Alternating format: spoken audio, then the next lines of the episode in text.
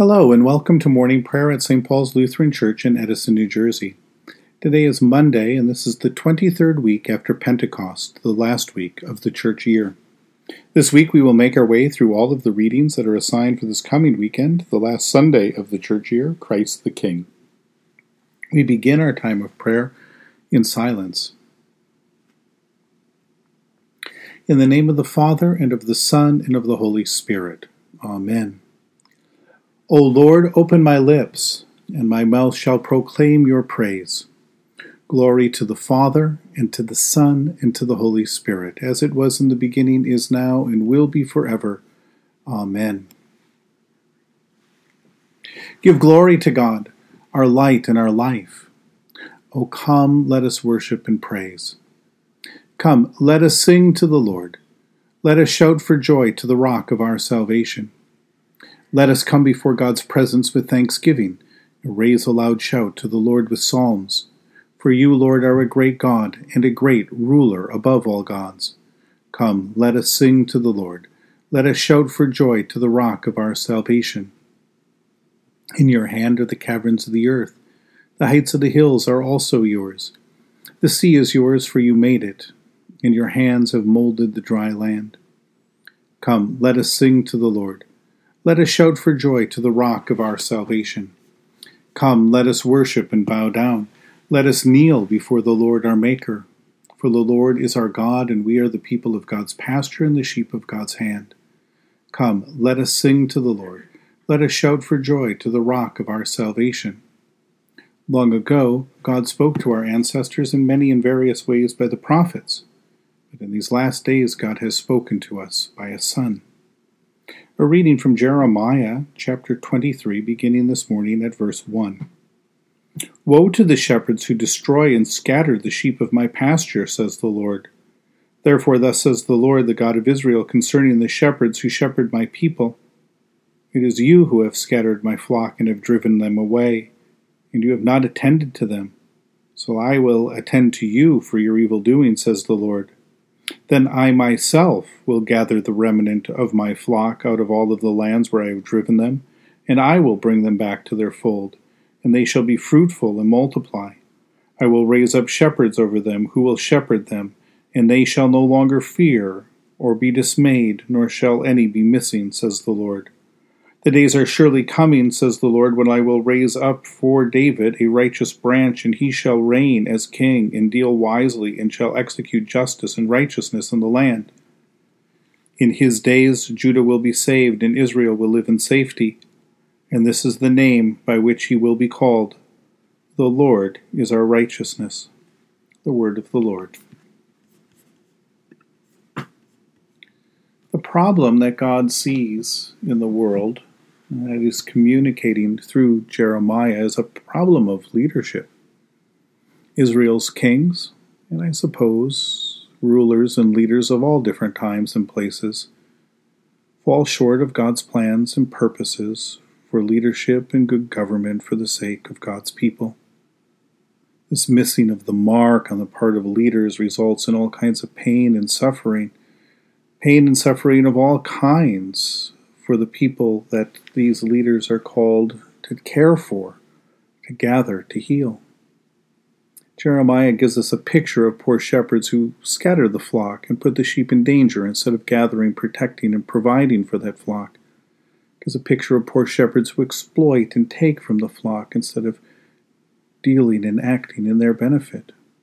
In Jeremiah's day, the result of this, of kings who had gone astray, of of elites who had gone off into idol worship, for those who had, had strayed and uh, forgotten uh, to keep uh, Sabbath or to, or to provide for the Jubilee. Well, the result was exile. In our day, poor leadership, neglect, falling short of, of God's expectations for God's people lead to all kinds of ministry, misery, lead us into war and famine, plague, and disease. What God shows us in this passage is how deeply sin affects every part of our life, from the bottom up to the top down. Because our lives are, like it or not, so completely and utterly independent. The promise of this passage, on the other hand, is the promise of God's intention to provide a better ruler and a more effective leader, one who will live up to God's every expectation because that leader will be God.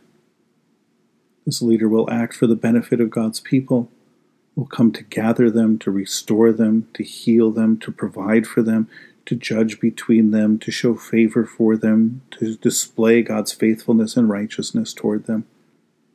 If David was a king after God's own heart, then David's heir, David's son, will be that and all that much more. That is the promise, and it is a promise that we see fulfilled in Jesus Christ, God's Son, our Lord. In Jesus Christ, descended from David, Son of God, our Lord. The leadership and governance of God's people is too important to leave to anyone but the Son of God, because we are too precious to God. God loves us, and so the Son is sent into the world to gather all into one in with and under his gentle, righteous, and loving rule. In this last week of the church year, we take time to consider how Jesus is that kind of shepherd, that kind of leader, that kind of ruler, the one who gathers, the one who restores, the one who forgives and heals, the one who brings peace, who rules and judges with love over us and the whole creation. Christ the King Sunday is not about the dream of Christians exercising power over and over any and all other kinds of people, but it is a celebration of the kingdom that we can live and thrive in peace because God is with us. God has come to rule over us, to restore us, to help us live and thrive in God's kingdom as we live in fellowship with God once again and with one another. And we bow down to worship Jesus, our Lord and our King, not because he has overpowered us into fearful submission, but because he has rescued us, set us free by the power of his love.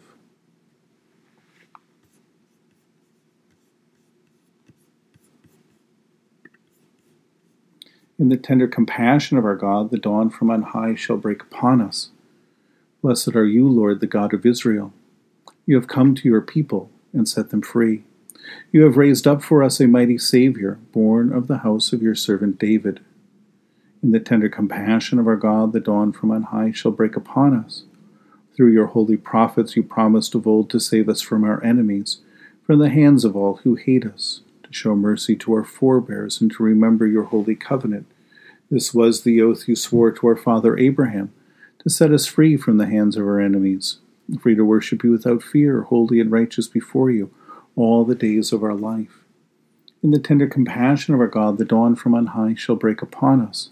And you, child, shall be called the prophet of the Most High, for you will go before the Lord to prepare the way, to give God's people knowledge of salvation by the forgiveness of their sins in the tender compassion of our God, the dawn from on high shall break upon us, to shine on those who dwell in darkness and the shadow of death, and to guide our feet into the way of peace. In the tender compassion of our God, the dawn from on high shall break upon us. The Lord be with you. Let us pray.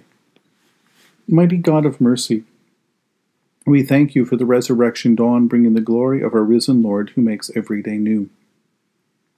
Especially we thank you for the sustaining goodness of your creation, for the new creation in Christ and all gifts of healing and forgiveness, for the communion of faith in your church, for the gifts of relationships with others.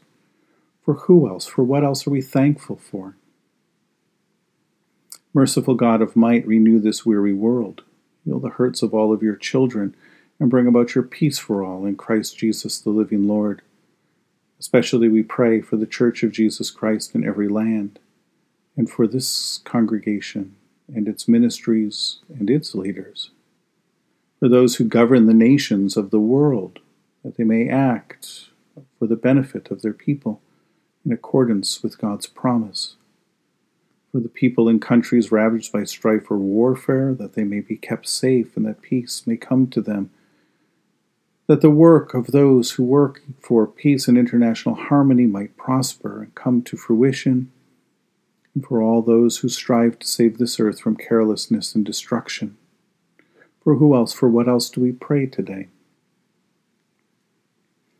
We give thanks to you, Heavenly Father, through Jesus Christ, your dear Son, that you have protected us through the night from all harm and danger. We ask that you would also protect us today from sin and all evil, so that our life and our actions may please you. Into your hands we commend ourselves, our bodies, our souls, and all that is ours. Let your holy angels be with us, so that the wicked foe may have no power over us. Amen. Lord, remember us in your kingdom and teach us to pray. Our Father who art in heaven, hallowed be thy name. Thy kingdom come, thy will be done on earth as it is in heaven. Give us this day our daily bread, and forgive us our trespasses as we forgive those who trespass against us. And lead us not into temptation, but deliver us from evil. For thine is the kingdom and the power and the glory, for ever and ever. Amen. Let us bless the Lord. Thanks be to God. Almighty God, Father, Son, and Holy Spirit, bless you now and forever. Amen. Go forth into the world to serve God with gladness. Be of good courage, hold fast to that which is good. Render to no one evil for evil. Strengthen the faint hearted, support the weak, help the afflicted, honor all people, love and serve God, rejoicing in the power of the Holy Spirit. Thanks be to God.